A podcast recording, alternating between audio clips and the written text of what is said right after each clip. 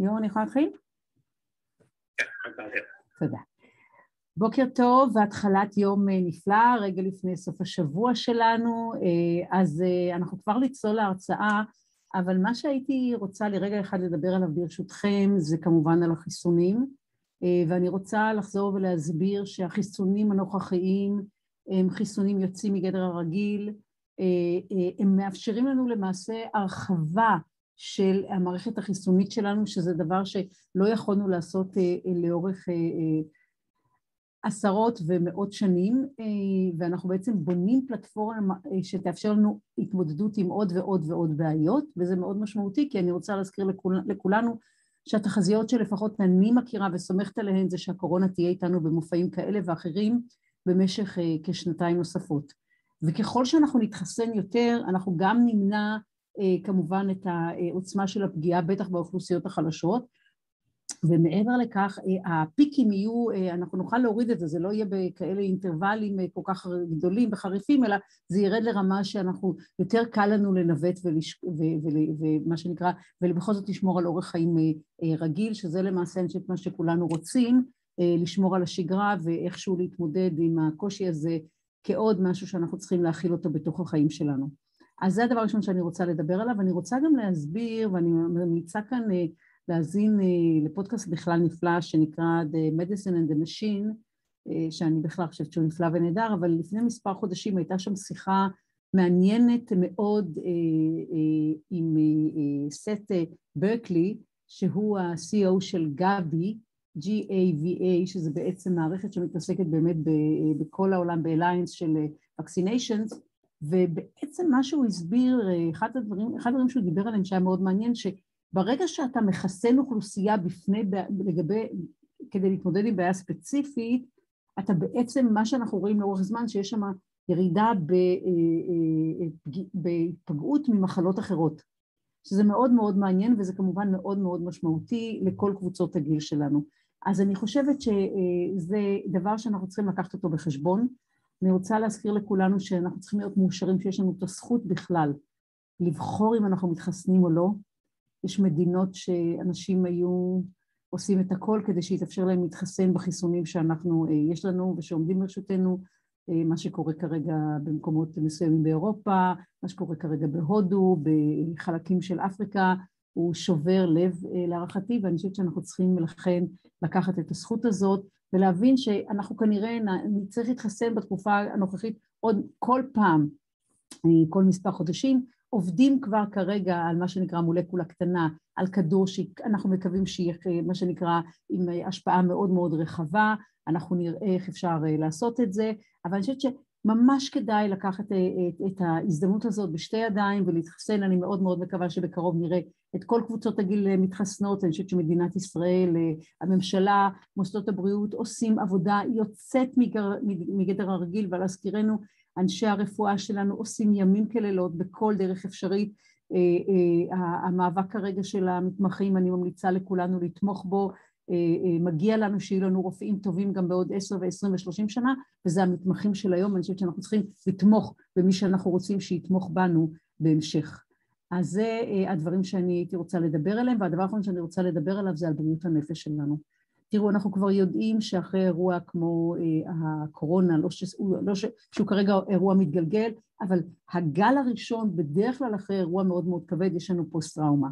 הפוסט-טראומה יכולה לבוא לידי ביטוי אה, במערך מאוד רחב של פעולות, מחוסר סובלנות בכביש שהגיע כנראה אצלנו לשיאים בזמן האחרון, לאובדן שליטה, לפרצי כעס מצד אחד, ומצד שני לדיכאון, להסתגרות, אה, לאכילת יתר, אולי אה, התמכרות לכל מיני דברים שמשככים או מרגיעים את הכאב לזמן קצר, ואני מאוד מאוד מבקשת להיות רגישים לעצמכם ולסביבה. ואם אתם מרגישים שאתם חס וחלילה חווים משהו אה, שהוא שונה מאשר הדרך השגרתית פחות או יותר, אבל בעוצמה, ויש לכם קושי להכיל את הסיטואציה, אנא, אנא, אנא, בקשו עזרה.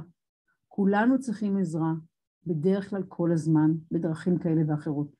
וזה בוודאות לא בושה לבקש עזרה אחרי שנה כל כך מורכבת, שכרגע הופכת כבר להיות שנתיים אה, כאלה, ואנחנו צריכים לבנות לעצמנו חוסן, ואחד הכלים לבנות חוסן זה להגיד אני פגיע, זה לבקש עזרה, זה לקבל עזרה, ואחר כך אם אפשר כמובן גם לתת עזרה הלאה.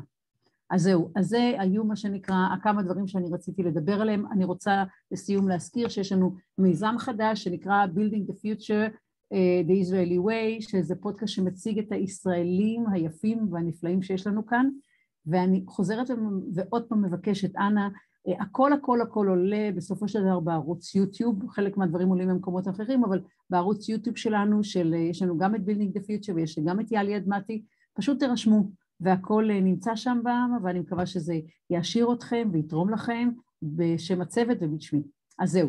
אז מה שאני רוצה כרגע זה לשתף מסך. ליאור, אתה יכול לעזור לי? ליאור? ליאור? כן, כן. אה, אוקיי, אתה עוזר לי? יופי, תודה.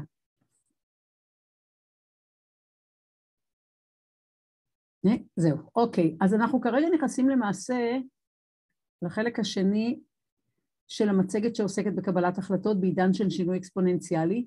אני רק בכמה מילים אזכיר על מה דיברנו בפעם הקודמת, אה, כל ההרצאה המלאה כמובן נמצאת בערוץ היוטיוב, ובעצם השאלות שאנחנו שאלנו את עצמנו זה איזה מודלים בעצם מתאימים לקבלת החלטות בסיטואציה של שיבוש, disruption, שזה בעצם מה שאנחנו חווים עכשיו, והעומק של הדילמה הוא, הוא, הוא, הוא, הוא, הוא נשען על התובנה שהעתיד עתיד להיות מאוד מאוד שונה מהעבר.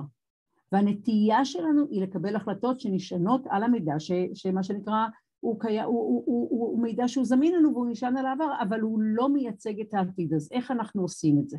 איך אנחנו יכולים לעשות את זה? וכמובן שאנחנו נעזרים כאן בחשיבה של דניאל קנמן שבא ואומר לנו שאינטואיציה היא כלי פנטסטי מתי?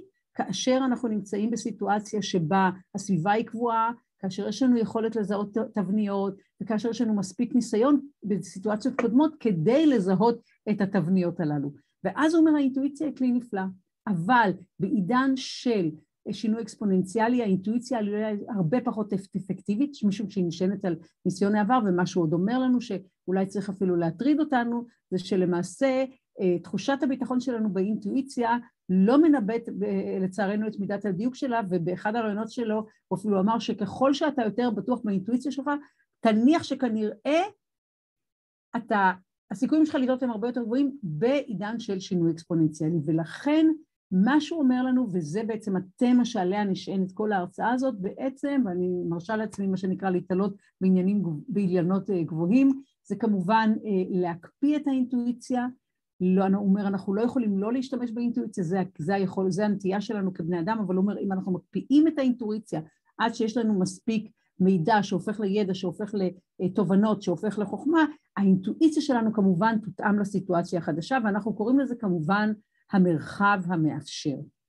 ואז נשאלת השאלה איך אצל אנשים, ובטח אצל מקבלי ההחלטות שרגילים לשבת ליד השולחן לדון בדברים, לקבל החלטות ולנוע הלאה, מה שנקרא לבעיה הבאה או להזדמנות הבאה ולקבל החלטה איך בעצם מייצרים את ההאטה וההמתנה הזאת. זה בניגוד ל-common knowledge שלנו, זה בניגוד ל-common sense שלנו וזה בוודאות בניגוד למודלים הנוכחיים שלנו. ולכן בעצם אנחנו שמים על השולחן כרגע אה, שלושה, הייתי אומרת, שלושה עולמות תוכן או שלושה ארגזי כלים שבהם אנחנו עומדים, אה, יכולים אה, לבנות את ה... את ה, אה, לעכב את, את הריצה לקבלת החלטות שנשענת על אינטואיציה. הראשון זה למידה מגוונת, מודלים חדשים של חשיבה והתנסויות מהירות מאוד בארגז החול.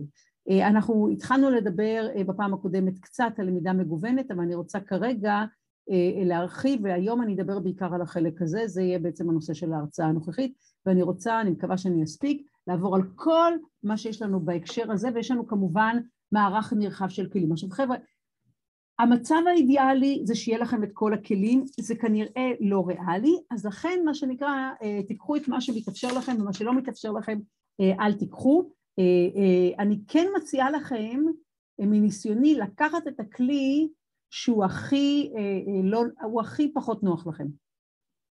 כי ברגע שאתם תתנסו בלמידה בכלי שהכי פחות נוח לכם, הסיכוי שבסופו של דבר, מה שנקרא, תלמדו דברים חדשים ומכאן תבנו אה, אה, רובד שונה לחלוטין אה, של, של אינטואיציה חדשה, הוא הרבה יותר, הוא הרבה יותר, הוא הרבה יותר גבוה. לכן תסתכלו על מה שהכי הכי עומד בניגוד לטבע שלכם, לסגנון שלכם, לתרבות הארגונית שלכם, למודלי העבודה שלכם, ואני ממליצה לכם, קחו דווקא אותו, ולא את מה שקרוב למוכר, לכאן ולמוכר. כלומר, תקפצו מה שנקרא, תעשו קפיצה ממש אל הלא נוח, אל הלא נודע. אוקיי, אז אני רוצה להיכנס ואני רוצה רגע לדבר בעצם על זה שאם אנחנו מסתכלים ב, על, על mega trends, מה שנקרא, אז אנחנו כבר יודעים שאנחנו מה שנקרא The March of Personalization, מה שנקרא המצעד של ההתאמה האישית, מה שנקרא, אה, אה, אה, מתקדם והולך כל הזמן, ואנחנו עברנו כמובן מהמודל של פורד שאמר שכמובן אתה יכול לבחור אוטו בכל צבע שאתה רוצה בתנאי שהוא יהיה שחור, אנחנו עברנו כמובן ל Starbucks economy שבעצם אה, אה, אה, מ Ford economy עברנו ל Starbucks economy שנכנס בעצם אתה יכול להרכיב לך את הקפה שלך עם 155 מה שנקרא וריאציות, עם 155 וריאציות שונות כאלה ואחרות שכמובן גם זה מתגבר והולך, סליחה יש לי איזה בעיה היום בעין אתם תסלחו לי.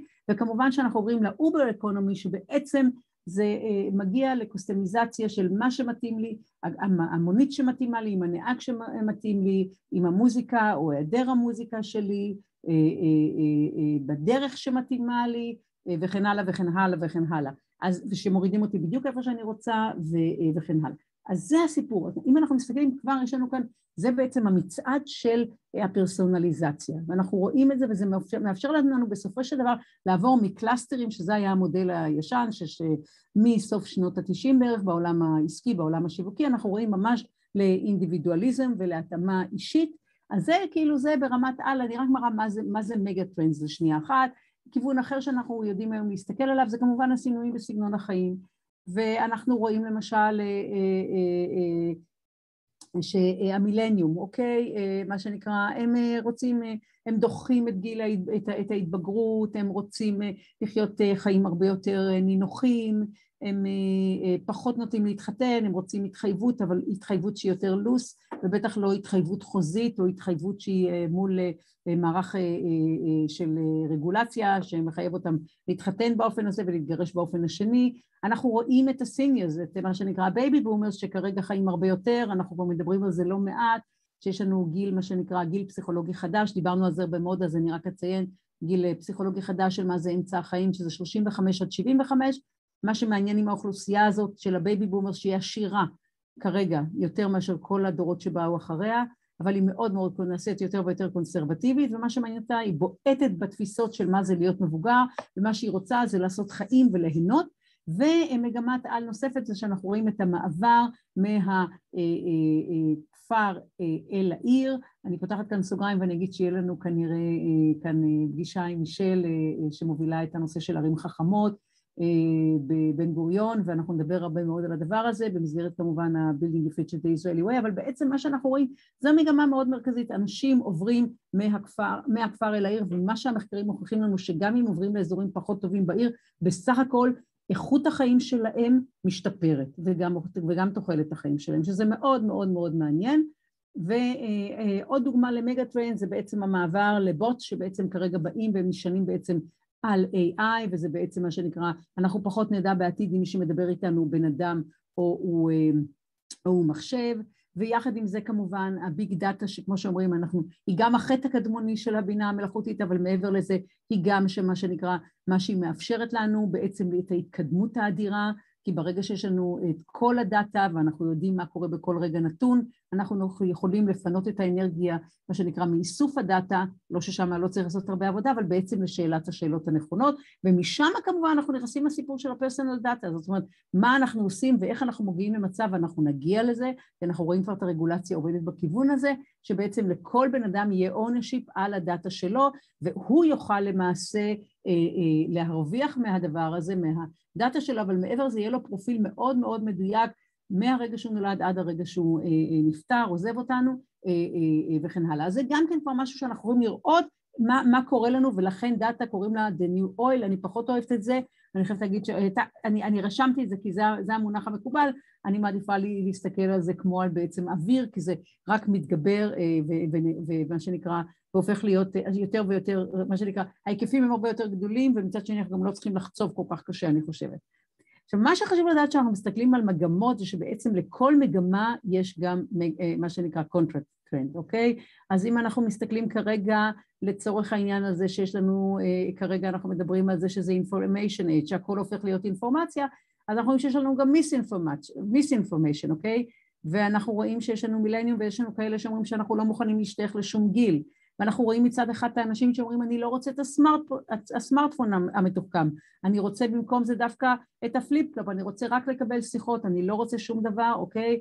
אנחנו רואים את האנשים שהם מה שנקרא נוהרים בסיליקון וואלי או הופכים את הערכים של סיליקון וואלי ואת התפיסות של סיליקון וואלי לדבר שמוביל אותם עם לקיחת הסיכונים, עם עם ההבנה שסיכונים כרוכים בהפסד מאוד מאוד גדול, עם שינוי השפה שקשורה להפסדים מהסוג הזה, ומצד שני אנחנו רואים את, ה, את האנשים שמחפשים את הכלכלה הישנה עם ההתקדמות הליניארית, אבל כמובן עם הביטחון המאוד מאוד מאוד גדול שבסיליקון וואלי, בטח בהיבט וברמה הקונספטואלית, בוודאות אתה חייב לוותר על הביטחון. וכמו שאנחנו רואים אה, אה, אה, סוג מסוים של פוליטיקה, אנחנו נראה בדיוק את ההתנגדות לזה ובמקום, וחיפוש של פתרונות שבאמת הם אינקלוסיב, אנחנו מדברים על זה הרבה מאוד, מי שמדבר על זה כמובן הרבה מאוד זה קרלוטה פרז ומריאנה מזקוטו שמובילות את ה... את בעולם האקדמי ומעבירות את התובנות מהעולם האקדמי לעולם הפוליטי וכמובן אה, אה, אה, אנחנו רואים שיש לנו גם כמובן את היכולת לתת מה שנקרא חינוך לכולם, לעומת זאת אנחנו רואים כמובן שיש את העילית שמנסה כל הזמן לשמור את המרחק והמודלים של הרבוד החברתי מלמדים אותנו שכל פעם העילית שרוצה לשמר את מקומה כמובן היא זאת שכל פעם תזוז ותביא משהו חדש כדי לשמור, מה שחשוב מבחינתה זה לשמור על ה gap, על הפער בינה ובין האוכלוסיות החלשות יותר. ועכשיו אני רוצה לעבור לסיפור של mega trends ואני רוצה כאן להראות לכם סרט שממחיש את העניין.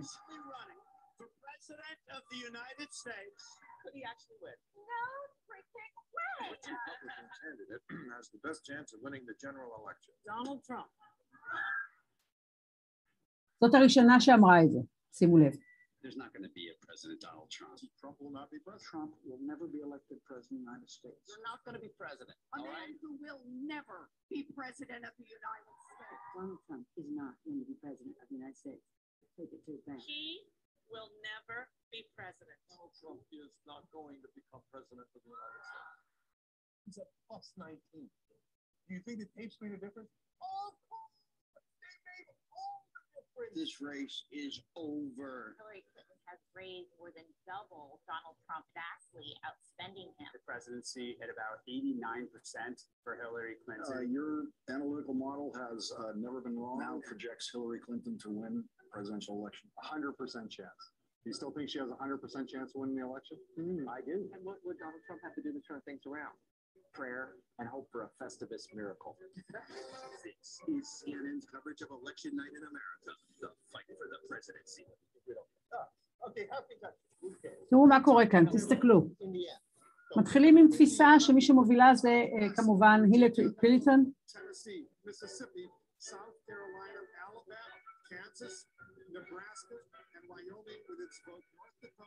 תראו, תראו מה קורה כאן בלילה אחד, תראו מה קורה כאן ואת ההפתעה האדירה.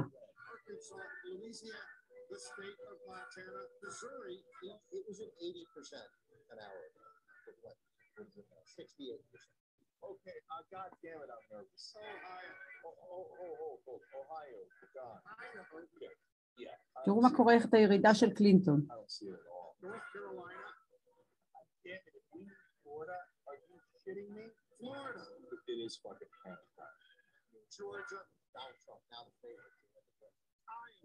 תראו את המהפך.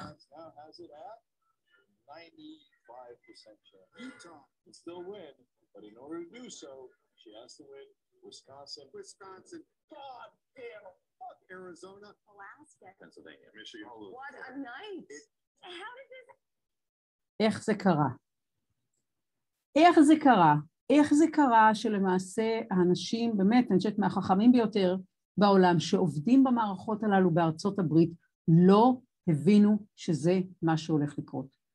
וזו חוכמה מאוד מאוד קטנה כמובן, אבל אני רוצה להזכיר לנו שהייתה לנו רק דמות אחת שכל הזמן הייתה עקבית ואמרה, זה מי שרוצה לקרוא את הסיפור לעומק, ושאמרה שהוא הולך לזכות, והיא הייתה זאת שלמעשה הסתכלה על מה?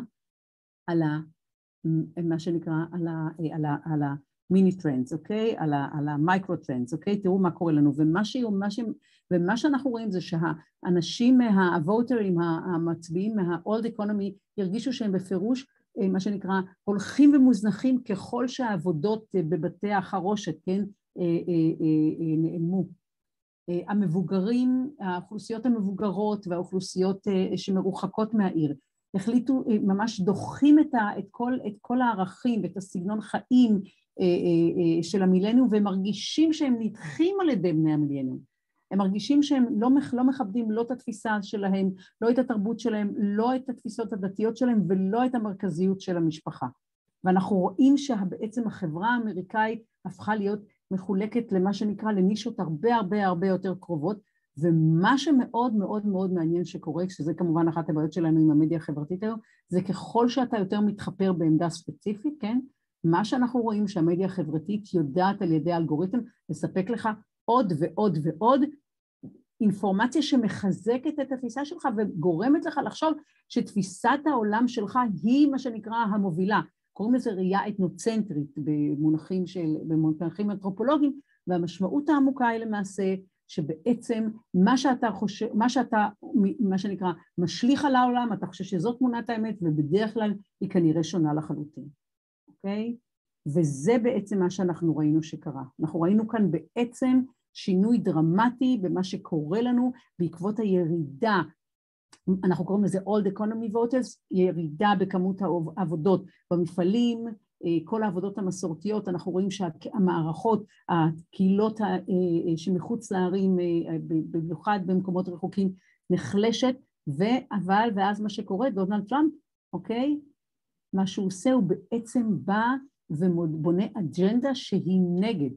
היא פחות בעד, יותר נגד, ומה שאימפליסט זה אני בעדכם, ואני נגד כל מי שבעצם לא מכבד אתכם, לא אה, מקבל את אה, סגנון החיים שלכם, לא מאפשר לכם להתפרנס אה, בכבוד, וכן הלאה. שימו לב. ואם אנחנו מסתכלים על זה אפילו במונחים, רק שתראו את הנתון הזה, זה מאוד מאוד מעניין של מה שקורה, אנחנו רואים שכל אותם אה, אה, אה, ענפים למטה, אתם רואים זה ענפים למטה שבעבר היו אלה ששימשו בעצם את מקור ההכנסה של האוכלוסיות האלה, של מה שאנחנו קוראים להם old voters, בעצם בירידה מבחינת התרומה שלהם ל-GDP, לתל"ג השנתי האמריקאי, וכתוצאה מכך כמובן החלק שלהם בתעשייה, ברגע שהחלק שלהם בכלכלה קטן והולך, כמובן שהם מפסיקים להיות מקורות הכנסה מספקים. עוד, עוד, עוד נקודה מאוד מעניינת, אני לא אדבר כרגע על סין שלדעתי יש כאן נתונים מאוד מעניינים, אבל אני רוצה לדבר כרגע רק על ארה"ב, תראו מה קורה לנו, מה שקורה לנו בארה"ב, אנחנו רואים את הירידה בעצם, אתם רואים בצורה שהיא מאוד מאוד משמעותית, כבר לפחות, זה קרוב לעשרה אחוזים ב-2018, וכמובן לפני כן, וזה פשוט אוכלוסייה מאוד משמעותית, ואז תראו איך נראית המפה. תראו את המפה, איך היא נראית בסופו של דבר. וזאת מפה שאנחנו ראינו רק בדיעבד, כי לא היה מעקב אחרי ה... מה שנקרא על, על, על ה micro trends, אוקיי? דוגמה אחרת לזה, זה מה שקורה לנו לסינגלס ופטס, אוקיי? ומה שאנחנו רואים כרגע בארצות הברית, שמכל ארבעה אה, אה, אה, בני מילניום, יש להם, אה, יש להם אה, פט, שבעה מתוך עשרה. אומרת, זה, זה יותר, זה, זה, זה, זה 70 אחוז מהאוכלוסייה, וזה משום שהם גם חיים הרבה יותר אה, לבד, הם גם הרבה פעמים מוכנים להיות בזוגיות, בזוגיות אבל לגור כל אחד אה, אה, אה, בנפרד, או בכלל דחיית ההתבגרות, ומה שאנחנו רואים, אתם רואים את הקפיצה המשמעותית, וזה עדיין במגמת עלייה, ומה שאנחנו רואים כתוצאה מכך, אנחנו רואים שפתאום מתפתחים לנו אה, ממש שווקים סביב ה singles with pet, וזה מה שאנחנו רואים dog walking, כי אם אני לא לומר שלא מרשים לקחת למקום העבודה, אני צריכה מישהו שיטפל בזה, וכמובן כל ה grooming שבה, כי מי שמטפל, לוקח לי את הכלב וגם אומר לי, תקשיבי, צריך לטפל לו בעיניים, או הפרווה שלו, או אה, צריך לתת לו חטיפים כאלה ואחרים, אה, ואז כמובן איזה אוכל אני נותנת אה, לכלב שלי, כן, וכל מיני פאוצ'ים מאוד מהודרים כשאני מטיילת איתם וכן הלאה, אז אנחנו יכולים לראות איך זה מתפתח יותר ויותר, מה שנקרא, עד לזה שיש לנו כרגע פסיכולוגים לכלבים, ואני לא יודעת למה זה עוד יגיע, אבל חשוב לראות את, אם אתה עוקב אחרי ה micro trend הזה אתה פתאום מגלה עולמות שלמים והזדמנויות עסקיות מאוד מאוד מאוד מעניינות. דיברנו על הנושא של מה שנקרא הדאטה אז גם כאן יש לנו יכולת לעשות בעצם באמת הגדרה של נישות על גבי נישות על גבי נישות ולפעול בצורה שהיא הרבה יותר מדויקת. אז זה ככה נקודה מאוד משמעותית וזה כמובן יקבל אקסלרציה בעקבות COVID-19 כאשר אנחנו נראה את כל מיני מה שנקרא מגמות שהופכות להיות מאוד מאוד משמעותיות ויהיה להם שהם כרגע מה שנקרא שהם כרגע אולי מה שנקרא micro trends כמו streaming fitness אבל אנחנו נראה streaming fitness המשמעות היא שאני יושב בבית ואני בעצם מתעמלת בבית עם מדריכת כושר ואני לא יוצאת כרגע ואנחנו יודעים שבכלל כל הסיפור של ה gym המסורתי כרגע סופג מכה מאוד גדולה, גם אנחנו יודעים שבארצות הברית מה שאנחנו רואים שמה ש... אנחנו רואים שמה שבאמצע הולך, לה, הולך, הולך ונשחק ולמעשה מה שצומח זה בדרך כלל כל המרכזים המאוד מאוד קטנים ועם הקבוצות המאוד קטנות וסביב מורה ספציפי ומשהו שהוא מאוד עוטף לעומת ושהוא יותר יקר ואלה שמה שנקרא value, זאת אומרת אתה יכול לקנות כרטיסייה ולבוא כמה שאתה רוצה וזה אבל פשוט מאוד ובלי יותר מדי שירותים וכן הלאה ומה שבאמצע יותר ויותר נשחק ואנחנו נראה את התופעה הזאת מועצמת דרך אגב לא רק שם אלא בהרבה מאוד שווקים נוספים אז כל הדברים הללו שאנחנו כרגע מסתכלים וכמובן שאנחנו רוצים להיות במקום שיש הרבה, הרבה יותר, הכי הרבה acceleration ושיהיה לזה strategic impact כמובן, שזה Biometrics Data Collection כמובן, שזה דבר שאנחנו נראה אותו כמובן על פי הנתונים של ARC בצמיחה מואצת, זה דברים שצריך לעקוב אחריהם.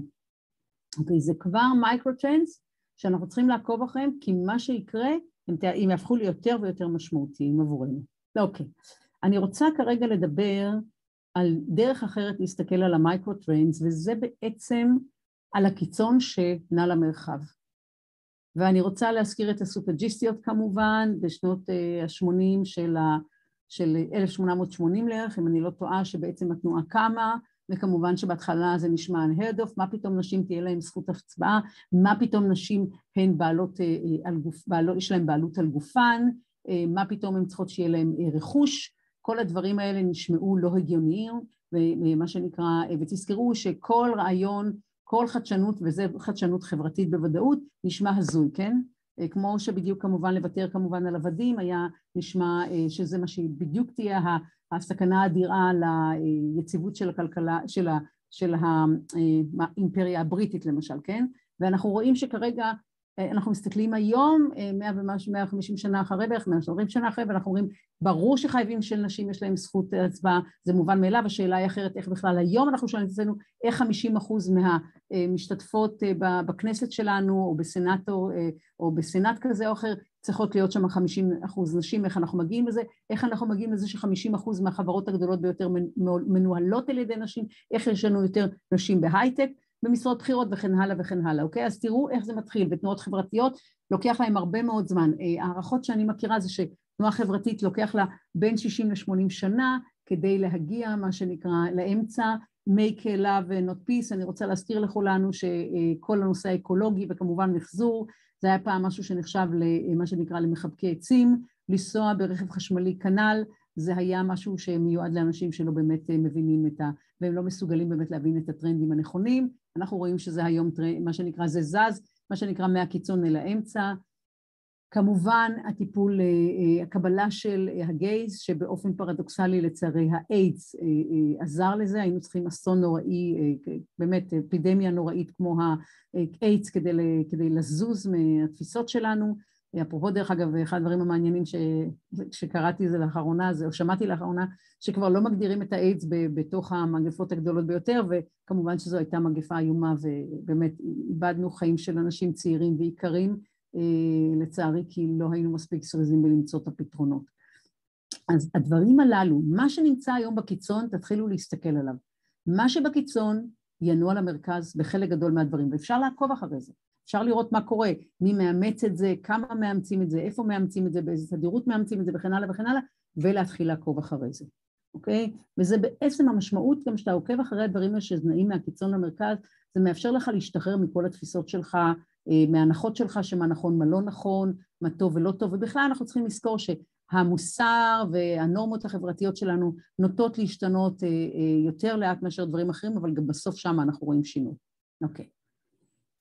הדבר הבא זה באמת ההבנה הטכנולוגית, ומה שאני רוצה להגיד לגבי ההבנה הטכנולוגית זה שאנחנו חייבים להבין שבקצב שבו הטכנולוגיה היום זזה, בדרך כלל אנחנו, אה, אה, אם אנחנו מבינים שאנחנו צריכים כאן לאמץ חשיבה שהיא אקספוננציאלית במקום חשיבה ליניארית, שבעצם שתוך עשר שנים אתה אה, אלף פעמים יותר טוב יותר, ותוך עשרים שנה אתה מיליון פעמים טוב יותר, ועוד שלושים שנה מהרגע שהתחלת אתה כנראה תהיה מיליארד פעמים טוב יותר, בחלק גדול מהמקרים.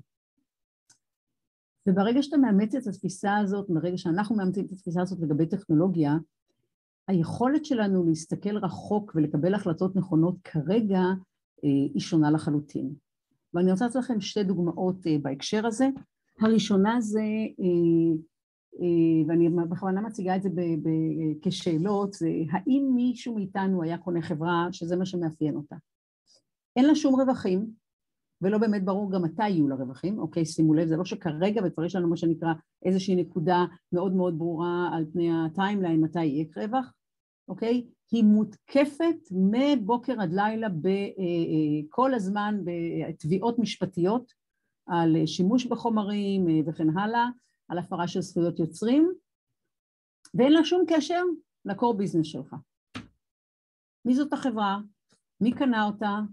בכמה?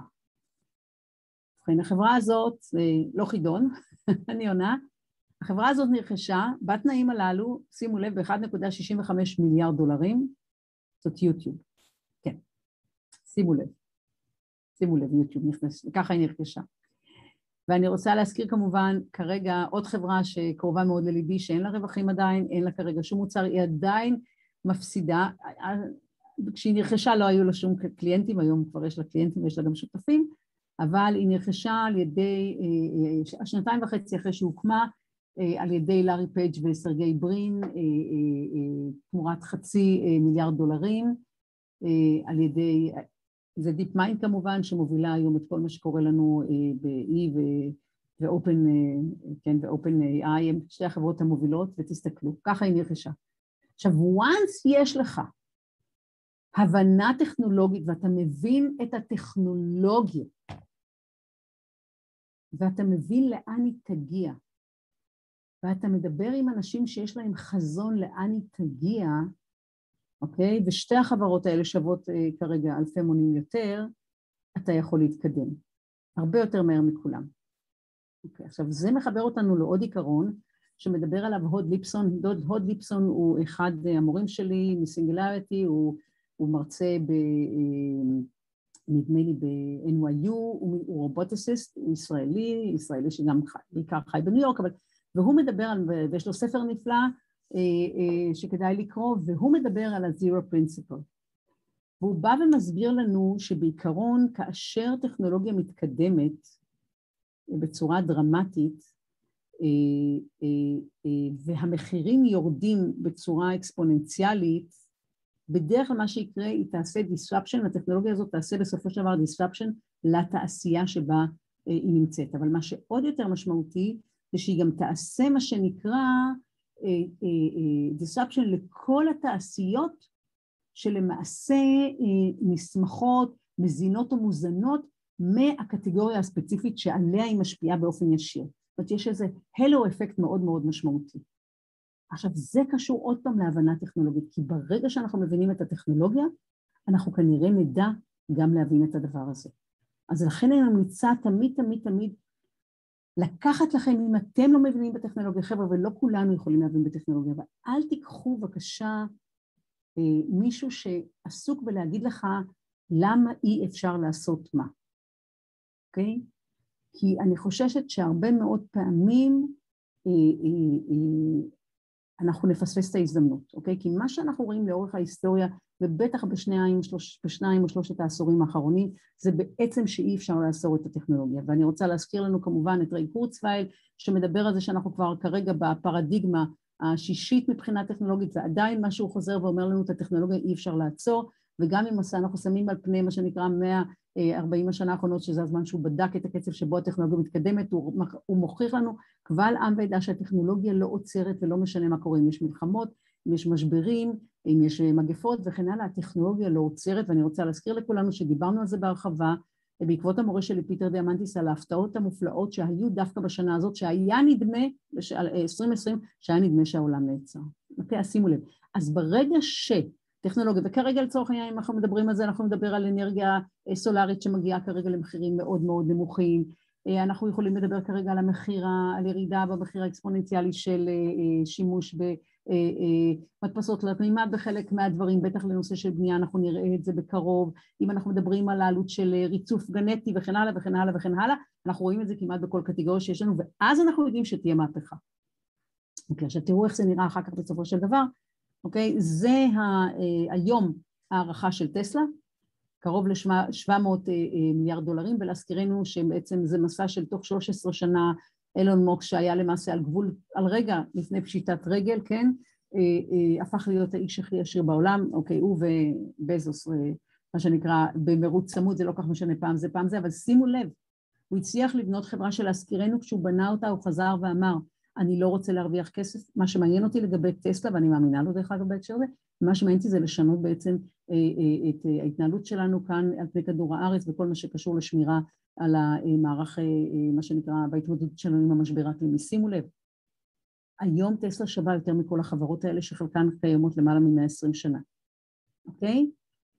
זה נקרא כשאתה מבין את הטכנולוגיה ושאתה יודע איך להשתמש בה, ויותר מזה שאתה אומר, וזה חלק גדול מהדברים שאנחנו רואים, אנחנו רואים את זה דרך אגב וגם, אנחנו רואים את זה גם בסקוויר, אנחנו רואים את זה גם ב Chime, אני כרגע עמוק בתוך העולם, בעולם הפינטק, אנחנו רואים שם שיש לנו רובין הוד שהם באים ואומרים אני רוצה לבנות הכל מאפס, אני לא רוצה לעשות outsourcing, אני רוצה לבנות הכל בפנים ואני רוצה לעומק כי אני רוצה להבין את הטכנולוגיה ואני רוצה לבנות משהו שיאפשר לי לעשות מה שנקרא קפיצה קדימה, אנחנו רואים את זה בטסלה בכל אחד מההיבטים, אנחנו רואים איך הוא בא ואומר, וגם היה לנו את הבטרי דיי השנה, שהיה גם כן עם, עם בשורות מאוד משמעותיות, ברגע שאתם מבינים את הטכנולוגיה, ואם אתם לא מבינים תביאו לכם מומחים אבל שעם מוח ו- ותפיסה פתוחה לחלוטין, ותסתכלו ימינה ושמאלה וכל הזמן תלמדו, כי הכל מתרחש כל הזמן סביבנו ואנחנו יכולים ללמוד את זה. אז אני רוצה לדבר על אמפתיה רדיקלית, ואני לא אתעכב על הסיפורים שרציתי כאן לספר, מה שאני רוצה לדבר עליו זה בהקשר של אמפתיה רדיקלית, זה אה, דברים שקשורים יותר לעולם העסקי אה, כרגע, אה, כל הזמן הזמן רץ לנו, וזה שקף שלקחתי אותו בעצם מאנדרסון הורוביץ, שבעצם בא ומסביר איך בעצם הסטארט-אפים בעולם הפינטק בארצות הברית למעשה מחפשים איפה נקודות הכאב של, של הצרכנים, ובעיקר מה שנקרא, כאן הם מדברים על צרכנים מה שנקרא שהם underserved או non-served, אוקיי? ובעצם איך, איך אנחנו בונים להם מערכות ברגע שאנחנו מבינים לעומק מי הם מים ואנחנו בעצם שמים את עצמנו בנעליהם. אוקיי? אחד הדברים הכי חשובים, ואני חוזרת ואומרת את זה, אל תדברו עם הלקוחות, לכו תעבדו עם הלקוחות, שבו אצל הלקוחות, תחיו אצל הלקוחות, אני יכולה להבטיח לכם שתלמדו הרבה הרבה יותר על כל דבר שאתם רק יכולים אה, אה, אה, שאתם רק יכולים אה, לחשוב עליו. אני רק אתן דוגמה אחת אה, קטנה למה שנקרא, לחברה שנקראת Earnin, שבעצם הקים אותה אדם שהיה מנהל כספים באיזושהי חברה, וכנראה שהוא בא ממשפחה שהייתה קשת יום, ובעצם כל הזמן ניגשו אליו אנשים וביקשו ממנו אה, הלוואות עד היום מה שנקרא, ש, מה שנקרא הם יקבלו את המשכורת. כי אני לא יודעת אם אתם יודעים, אבל הנתונים המדאיגים הם ש-60% מהאמריקאים אין להם להוציא 400 דולר באופן בלתי צפוי. 400 דולר, אני לא יודעת מתי מישהו מאיתנו, זה היה בשבילו בעיה מאוד מאוד קשה להוציא 400 דולר. ומה שקרה, אה, הוא עבר לעוד מקום וגם שם קרתה אותה תופעה. ואנשים באו ואמרו, אני מעדיף לקחת הלוואה מהחברה, כי אם אני לוקח את זה בעצם מכל מיני חברות שהן מה שנקרא בגבול האפור, אז מה שהבעיה, הבעיה זה לא הסכום שאתה לוקח מהם כהלוואה, אלא מה שאתה נדרש אחר כך להחזיר, אוקיי? מה שאתה נחזר, סליחה, הריבית שאתה משלם. ומה שהוא עשה, הוא בנה חברה שנקראת Earnin, חברה מאוד מאוד מצליחה, שבאה ואומרת לאנשים, אוקיי, כרגע אם אתה עובד, אה, אני, אני אליס לצורך העניין, ואני עובדת באיזשהו counter בסטארבקס, אה, אה, אוקיי, ואני בדרך לעבודה, מה שנקרא, נשבר, האוטו, האוטו הפסיק לעבוד, משהו נשבר, לא משנה מה, בדרך כלל אני בצרות, אני צריכה להתחיל לחפש עם מי אני מלווה, מחברים, משכנים וכן הלאה, או שאני הולכת במלווה, מה שנקרא ממלווה יום, שזה כמובן דיברנו כרגע על הבעיה, מה שנקרא הבעיה, התופעה המשנית שהופכת להיות הבעיה המרכזית בסופו של דבר, ואז הוא אמר, מה שהוא אומר להם, אתם פשוט תנו לנו להיות מקושרים לסלולרי שלכם ולדעת לפי זה ב-GPS איפה אתם הייתם. ומה שנקרא, אנחנו יודעים לפי הדבר הזה שלמעשה אם אני אליס לצורך העניין ואני כרגע צריכה את ה-400 דולר, אני יכולה, הם יכולים לדעת בעניין שאני כבר הרווחתי את ה-400 דולר, פשוט אין לי אותם. ואז מה שהם עושים, אני פשוט נכנסת לאפליקציה, אני אה, אה, מקבל, מבקשת את הכסף, הכסף מגיע אליי תוך חצי דקה, חזרה אני יכולה לשלם לגראז' או משהו כזה וכמובן ללכת לעבודה ולא להפסיד את יום העבודה שלי ואז אתם יכולים לשאול את עצמכם, מצוין, אז כמה את גובה מאיתנו? כמה Earnin גובים מאיתנו על זה? שימו לב לחוכמה אה, ולאנושיות של ה... וכמה מתוחכם המבנה כאן, אבל הוא כל כך אנושי. המנכ"ל והיזם של Earnin בא ואומר, אני לא גובה שקל. מה שקוראים, מה שרשום לך בסוף זה, אה, אה, אנחנו נשמח, מה שנקרא, אם אתה תוכל, מה שנקרא, לתת לנו טיפ. עכשיו זה נכון שהם גם מרוויחים מזה שהם מחוברים בסופו של דבר להרבה מאוד אה, הנהלות והמנהלות להנהלות גם כן הרבה יותר נוח שמעבירים להם את הכסף והם נותנים את כל ההלוואות והם לא צריכים להתעסק עם ההלוואות הקטנות וכוח אדם ומשאבי אנוש ומחלקת הכספים וכן הלאה אבל יש כאן משהו הרבה יותר משמעותי בעיניי אז הוא אומר אתם יכולים לתת לנו טיפ ואתם יכולים לתת לנו טיפ או בשבילכם או בשביל החברים שלכם ומשום שיש איזה נטוורק חברתי הופך להיות שגם הם אולי אה, אה, אה, קיבלו מאיתנו עזרה. ומה שקורה כאן זה בעצם הם נהנים מהדבר הזה ויש גם מה שנקרא מהטיפים שכמובן משום שאנשים האלה יודעים כמה הם היו משלמים בדרך כלל הם כמובן הטיפים הם מה שנקרא מאוד מרשימים ומעבר לזה זה מתחיל להיות כמובן ה-network effect, כן, אפקט הרשת כאן הוא מאוד מאוד משמעותי כי בעצם הם ממליצים לאחד אחרי השני מן האנשים, מהחברים שלהם תצטרף לשם אז אני חושבת שזו דוגמה פנטסטית לאיך אתה אה, אה, הופך להיות, אה, אתה ממנף את האמפתיה שלך כדי לייצר ביזנס שהוא מאוד מאוד חיובי. כיוון אחר שאני רק רוצה להראות לכם לגמרי שונה, שבעצם מה קורה כרגע אם אני מה שנקרא, אם אני בבנק אוף אמריקה ואני כרגע רוצה לתת הלוואה, אז אומנם יש לי מה שנקרא 4,000 מוצרים ויש לי בלי סוף סניפים וכן הלאה, ועדיין זה ייקח לי 20 יום ואני אף פעם לא יכול להגיש בקשה אם אני בעלת עסק קטן, אני לא יכולה אף פעם להגיש את זה באופן אה, אוטומטי ואני צריכה בדרך כלל אה, כדי לקבל משם אה, סיוע כשמדובר ב-wealth management, ניהול הכסף שלי, אני צריכה להיות עם שלושה מיליארד. שימו לב מה קורה עם unfinance בסין, אם אתה צריך לקבל הלוואה שם, אם אתה סיני בעל עסק קטן שצריך לקבל הלוואה, אתה מקבל את זה תוך שש שניות, אחרי שכמובן הגשת את הבקשה באופן אוטומטי ואם מה שנקרא ואין כמובן שום סניף זה פלטפורמה וכדי לקבל אם אני רוצה שהם יסייעו לי בניהול הכסף שלי אז אני צריכה בסך הכל 14 סנט בחשבון. עם מי אני ארצה לעבוד לידכם. עכשיו מה שהיה מדהים לראות מה קרה בתקופת הקוביד שלמעשה הממשל בארצות הברית הוא נדמה לי שחרר 1.7 טריליון דולרים אל תתפסו אותי אם זה אני לא יודעת אם זה 1.7 או 1.4 טריליון דולרים מה שנקרא כאינסנטיב, זאת אומרת מה שנקרא ככלי ראשוני לעזרה לעסקים הקטנים ולא איך להעביר את הכסף. כי הבנקים אה, אה, לא יכולים, אין להם את היכולת להעביר את זה ומי כמובן נהנה מזה? נהנו מזה כמובן כל האפליקציות שנועדו ונבנו ל-B2B וכמובן סקוואר אה, שהיא אחת החברות שאנחנו נדבר עליהן בהמשך היא הייתה אחת מהמובילות ואנחנו רואים דרך אגב את זה מאוד מאוד יפה בעלייה של המניה שלה מסביב 100 דולר אה, להיום אם אני לא טועה כשבדקתי משהו כמו 260 אה, דולרים והקפיצה הגדולה הייתה בשנה האחרונה בעקבות האקסלרציה של השימוש בשירותים אה, דיגיטליים וכמובן עכשיו אחת השאלות שאנחנו נשאל את עצמנו כנראה האמנם אנחנו צריכים ללכת לבנק אי פעם עוד פעם אוקיי הנושא הבא שאני רוצה לדבר עליו אה, אה, זה כמובן הסיפור של המוח. אני ממליצה לכם, וזה לא משנה באיזה תעשייה אתם, להתחיל לעקוב אחרי מה שקורה בעולם הנורוסיינס. אני אתן לכם רק דוגמה, יש לנו במוח אה, בין 86 ל-100 מיליון תאים ויש לנו 100 טריליון קשרים ביניהם, תארו לעצמכם. עכשיו קצת, רק קצת מה שנקרא, רק לידיעתנו, שגם לגברים וגם לנשים יש מוח, אותו מוח עד גיל שישה שבועות, וזה דרך אגב מוח נשי ולא גברי, והמוח הנשי אומנם יותר קטן, אבל לאנשים, לנו יש יותר, יש לנו מיליון חיבורים יותר בין, ה, אה, אה, בין הצד הימני והשמאלי. עכשיו כל הדברים האלה יש להם השלכות אדירות על איך אתה מקבל החלטות. אני אתן לכם דוגמה למשל, נשים כאשר הן מקבלות החלטה, מה שנקרא, אם אנחנו עוקבים אחרי מה שקורה להן במוח, אנחנו רואים שבעצם כשמציגים להן בעיה כל המוח מואר, אם אנחנו בודקים, אוקיי? ועכשיו מה שקורה משום שכל המוח מואר ויש הרבה מאוד מה שנקרא דיונים back and forth בתוך המוח של אנשים, לוקח להם יותר זמן לקבל החלטה ובגלל זה הם נוטים לחשוב שנשים מקבלות החלטות יותר לאט, אבל מה שמעניין לגבי תהליך קבלת החלטות של נשים, שהם זה 360 מעלות. אצל גברים, כמו שאומרת את זה אידי ויינר, אני מרשה לעצמי לצטט אותה, היא אומרת מה שנקרא, החלק שצריך לטפל, חלק ספציפי, מה שנקרא שרלוונטי לבעיה, מתעורר, וכל השאר מה שנקרא הולכים לישון. אוקיי, דוגמה אחרת כמובן שאנחנו יודעים עליה זה שאצל גברים כשאנחנו מציגים סיכון פיננסי, מה שעוד מתעורר זה המרכז של הגירוי המיני. גברים מה לעשות? אצל נשים זה לא קורה. עכשיו, אנחנו יודעים שבנים לומדים אחרת מבנות, אוקיי? אנחנו יודעים שבנות יש להן יכולות יותר טובות לשחק עם פריטים בזיכרון ויכולת, סליחה, לבנים יש יכולות, סליחה, אני מתנצלת, יכולות יותר טובות לשחק עם פריטים בזיכרון ובזיכרון העבודה ויש להם יכולת יותר טובה לעקוב אחרי עצמים, אוקיי?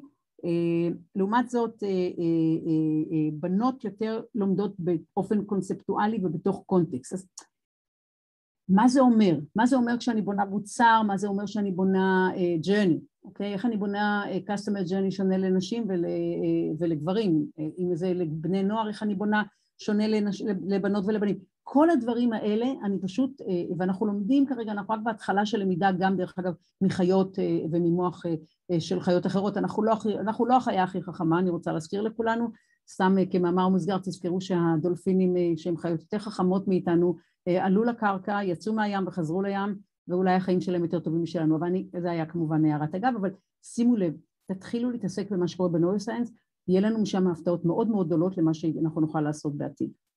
אוקיי, אני דיברתי הרבה מאוד על שותפויות ושיתופי פעולה, אז אני לא רוצה להרחיב, מה שאני רוצה כרגע זה לדבר, פשוט לשים את הדגש על זה שהם צריכים להיות ממעלה, מרמה שנייה, שלישית ורביעית, והן צריכות להיות בניגוד לשכל היקר, הבחירות הללו, הן צריכות להיות לא קונבנציונליות ואפילו עם סתירות פנימיות, זה מה שיקח אותנו למקומות, מה שנקרא, לא שגרתיים. כמובן הדוגמה הנפלאה של טסלה, הדוגמה הנפלאה של טסלה, שלמעשה כשהתחיל COVID-19 והיא הבינה שהיא תצטרך לעשות משהו שונה, היא פנתה לחברה בשם QVX, ואמרה לה אולי ביחד אנחנו נבנה פתרון לבעיה אמיתית שרק תחריף ולצערנו אנחנו רואים את זה וזה איך אנחנו עוזרים למדינות המתפתחות לבנות לעצמם את הכלים להתמודד עם ההשפעות ועם עם, עם האימפקט של ה-COVID-19 אוקיי? ובעצם איך אנחנו, במקום לעשות שיפמנט וויכוחים כמובן, וכמובן יהיה מרוץ אחרי מי מקבל איזה תרופה כמובן, ואנחנו יודעים שיש לנו בעיה כרגע מאוד מאוד גדולה, אז מי מקבל איזה וקסין, למה וכמה ומתי, ואולי אנחנו יכולים לבנות להם פתרונות שהם יוכלו לבנות לעצמם דבר ראשון את כל הציוד למרפאות, את כל הציוד עבור הרופאים וכן הלאה, ומסכות וכן הלאה, אצלם, ועם החומרים של המקום, אוקיי? כמו שאומר יהודה עמיחי, אני רוצה להזכיר לנו, הוא אומר לנו, האהבה הנכונה זה תבנה אותה מהחומרים של המקום. כמו שבית טוב, בונה, אתה בונה מהחומרים של המקום. אותו דבר כאן. תפיסה שבאה ואומרת, אנחנו צריכים לתת קדימות לקונטקסט המקומי, לכלי העבודה המקומיים, לתרבות המקומית וכן הלאה, ושם אנחנו צריכים לעבוד. אז תראו כאן את השיתוף פעולה הכל כך מעניין הזה, וזה, וטסלה עושה בעצם הסבה בגרמניה של המפעלים שלה ובונה שם כרגע מה שנקרא בתי חרושת מיניאטורים, שהיא בעצם עושה להם שיפמנט למדינות מתפתחות. אוקיי? אז היא גם מוכנה לקחת לעשות disruption לעצמה כרגע, וגם מוכנה לקחת שותף, כי מה לחברת רכבים עם חברה שמייצרת ציוד רפואי? על פניו, שום דבר. זה נקרא מעלה שלישית, רביעית, חמישית ומעלה. כי הפוקוס הוא על הבעיה או הפוקוס הוא על ההזדמנות וברגע שאתם זזים מהפוקוס על מי אנחנו ומה היכולות שלנו ושואלים את עצמנו מה הבעיה ואיזה יכולות אני יכול, אני צריך בשביל לפתור אותה וזה לא יושב במעגל הפנימי שלי ואני מחפש הרבה מעבר ואני יכולה להבטיח לכם שגם שתי החברות האלה כשהן תרצנה אחר כך לעבוד בתחומים אחרים בהקשרים אחרים הם יעשו את זה כבר לגמרי אחרת וגם אם יצטרכו לעבוד במדינות שהם כרגע מה שנקרא מתחילים לפעול בטריטוריה שהיא לא מובנת מאליה בשבילם עם כל פעילות אחרת שהם יעשו שם תהיה הרבה יותר מדויקת כי הם כבר יפיקו הרבה מאוד לקחים. כלי פנטסטי ללמידה. דוגמה אחרת בהקשר הזה זה לי פונג, לי פונג בעצם זה, היא בונה כרגע את ה-supply chain of the future. חברה שקיימת לדעתי כבר אם אני לא טועה 200 שנה, יכול להיות שאני טועה וקצת פחות, ממליצה לעקוב אחריה. והיא בעצם בניגוד לכל החברות שמשתדלות מה שנקרא להקטין את כמות הספקים והשותפים שיש להם כל שנה מוסיפה עוד ועוד ועוד ועוד כי היא אומרת שככה היא לומדת ומה שמסתבר שגם השותפים שלה, אוקיי, רוצים את זה. ואנחנו רואים כאן כל מיני קולבורציות יוצאות מגדר הרגיל, אה, אה, למשל לי פונג מאפשרת לחברה בשם אה, בטא, שזה בכלל מערך של רשתות רשת של ביגוד מאפשרת להם לשנות את כל אה, מודל העבודה שלהם ומאפשרת להם באמצעות 3D printing בעצם להציג את הדגם שהחברה רוצה אה, לייצר ובעקבות זה והיא מציגה את זה וזה נראה ממש מה שנקרא מאוד אותנטי, מאוד מדויק ואז אנשים יכולים להזמין והיא בעקבות זה יכולה לייצר רק את מה שאנשים רוצים זאת אומרת היא חותכת לעצמה את כל שרשרת הערך, אוקיי? היא לא מייצרת מה שאין לו ביקוש. שימו לב, לי פונג אוקיי? וכששואלים את השותפים שלהם למה אתם רוצים להצטרף, הם כולם חוזרים ואומרים כי אנחנו, יש לנו כאן אקסלרציה של הלמידה וזה מאפשר לנו לשנות את כללי העבודה ואת תפיסות העולם שלנו, אוקיי? לסיום עוד דוגמה אחת, יונדאי, ואני רוצה רק להסביר למה יונדאי כל כך מעניינת בעיניי, כי כשהסתכלנו על מה שקורה עם יונדאי לפני ארבע וחמש שנים, והסתכלנו על איפה היא נמצאת אה, אה, אה, כשמדובר ברכבים חשמליים, ושלא לדבר על רכבים אוטונומיים, היא הייתה ממש laggard-ית. היא הייתה רחוקה מאחורה, אוקיי? ומה שמדהים זה שהיא הבינה שהיא צריכה לעשות שינוי, ומה היא עשתה? היא עשתה מה שאנחנו קוראים frog leap, אה, אה, זאת אומרת היא קפצה, היא הלכה מה ישר למעלה, היא הפסיקה להתעסק במה שיש כרגע על פני כדור הארץ, היא בעצם מצטרפת לאובר ומתחילה לעבוד עם אובר במסגרת Uber Elevate, על מה? על מוניות מעופפות ואחר כך על מוניות מעופפות אוטונומיות. עכשיו לאובר אומרת אני מביאה את הידע ואת היכולות של אה, אה, יונדאי ובשביל יונדאי זו הזדמנות פנטסטית, אוקיי? שימו לב, כי, כי היינו אומרים אוקיי מה זאת חברת רכב, זאת חברת רכב, כן אבל שתיהן הולכות למקום שונה לחלוטין אז גם אם יש ראשונים, יש, יש אה, קווים משיקים, תראו הקונטקסט שבו הן עובדות הוא מה שנקרא חדש עבור שתיהן ולכן זה גם מאוד מעניין. אני רוצה כרגע לדבר על הנושא של הליכה לאיבוד ואני רוצה כרגע לדבר על סין ועל אירופה, אתם תסלחו לי, אני רגע צריכה לקחת שלוק. אני רוצה כרגע לדבר על סין ועל אירופה, אבל לא עכשיו, אלא לפני 600 שנה. כשסין היא למעשה המעצמה אה, העשירה ביותר בעולם, האוכלוסייה שלה אה, גדולה פי שניים מאשר האוכלוסייה של אירופה, וה-GDP שלה גדול פי שלוש משל אירופה, אוקיי? והיא בעלת הטכנולוגיות אה, אה, אה, המתקדמות ביותר בעולם ואני רוצה כאן לדבר באמת על מה קורה לשנג-היי ומה קורה לקולומבוס. אוקיי, אני רוצה רגע לספר לכם על שנג-היי כי אני בטוחה שאתם לא מכירים אותו, גם אני לא הכרתי אותו עד שנעם רמז, אחד המורים שלי, הכיר לי אותו ושנג-היי היה למעשה בזמנו באמת הספן או הייתי אומרת הימאי הידוע ביותר בתקופתו הוא היה אחד האנשים היחידים שבאמת ידע איך העולם נראה, היו לו מפות מאוד מאוד מדויקות ולמעשה אה, אה, הוא נשען גם, אני רוצה להזכיר לנו על אה, ידע, זו הייתה כמובן האימפריה מאוד מאוד חזקה, המציאו אז את אבק השרפה, המציאו כמובן את ה... את ה, את ה הם המציאו את, את הדפוס הם, והמערכת השלטונית שלהם הייתה רחוקה מלהיות מערכת שהיא לא חכמה או לא מדויקת, תבינו, אה, מה שקרה זה שכל שנה ניגשו אה, מה שנקרא 400 אלף איש, עברו כל שנה בחינות כדי לראות אם הם מתאימים להיות חלק מן המערך אה, של האימפריה בתפקידים בכירים, הם עברו בחינות במתמטיקה, בדיפלומטיה, בתרבות, בניהול משא ומתן וכן הלאה, ומתוכם 20 אלף איש נבחרו כל שנה רק על בסיס היכולות שלהם, זאת אומרת גם ממסד מאוד מאוד מסודר ולא מושחת וכן הלאה, להזכירנו בתקופה הזאת, טוב אני תכף אדבר על אה, אירופה אבל אני קודם רוצה, אני רוצה רק להגיד, עכשיו הוא היו לו, לספן המופלא הזה היו 300 ספינות. מאוד מאוד מתקדמות, מאוד מאוד מפותחות והוא עשה איתם שמונה מסעות סביב העולם, בכל אחד מהמסעות הוא הביא עוד ועוד דברים מופלאים חזרה לסין, שימו לב ואז מגיע המלך החדש, בבקשה, הקיסר החדש, והקיסר החדש, רגע, תכף שנקרא הונס, אוקיי, הונסאונג, סליחה שאני, אם אני, אם יש כאן סיני ואני טועה בביטוי אתם תסלחו לו, ומה שקורה,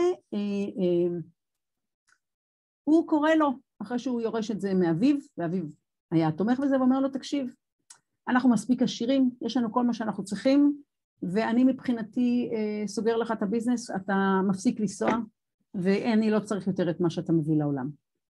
ולא סתם שמה שנקרא, אני לא מרשה לך לשוט יותר, אלא הוא שורף לו את השלוש מאות ספינות. מה שנקרא self-destruction, אמיתי. שורף את, שמו, את שלושת הספינות הללו. עכשיו, מה אנחנו רואים באירופה? אירופה באותה תקופה מבוזרת, עם, הרבה מאוד פרגמנטציה למדינות קטנות, עוד לא התאוששה בכלל מה, אה, אה, מהמגפה השחורה, אה, ענייה, לא, לא, לא ברור מה קורה שם, כל דבר מתנהל באופן לגמרי שונה, ויש לנו כאן כרגע את קולומבוס, מה שנקרא, שמה שנקרא שהוא מגיע מגנואה, ואם אתם חושבים מה שנקרא, אם אנחנו מסתכלים, זה כרגע הפסל של קולומבוס ומתגאים בו, כן, ומה שנקרא, ושזה ה... קולומבוס יצא משם, אבל להזכירנו קולומבוס לא קיבל שום תמיכה והמלך של, של גנואה שוב ושוב נתן לו תשובה שלילית והוא מתחיל, והוא ניהל, דרך אגב הוא הוביל רק ארבעה מסעות דרך אגב ורק הראשון היה הכי משמעותי, אבל זה קולומבוס. וקולומבוס מה שנקרא מתחיל לחפש לעצמו, הוא הולך לג'ון מלך פורטוגל והוא מבקש ממנו כסף ולג'ון יש יועצים מאוד מאוד חכמים והם יודעים איך העולם נראה וקולומבוס חושב שהעולם קטן בין חצי, שהוא רק חצי או שליש בערך והמפות שלו מדויק, לא מדויקות.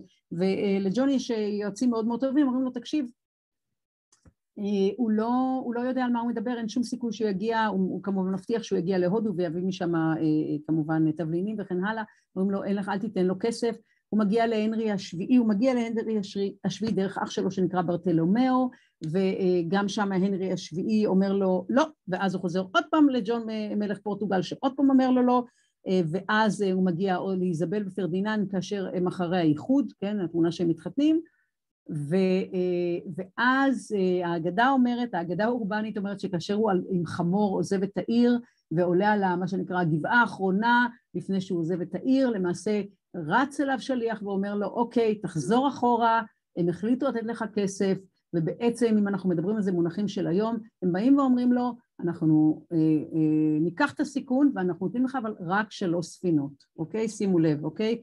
אני רוצה להזכיר לנו בסין לימאי יש, היו שלוש מאות וכאן יש לו שלוש, עכשיו לא רק זה, תראו גם איך זה נראה, תראו את הגודל, תראו את הפערים. הספינה כאן למטה זאת הספינה של קולומבוס, זה של הסיני שלנו, אוקיי?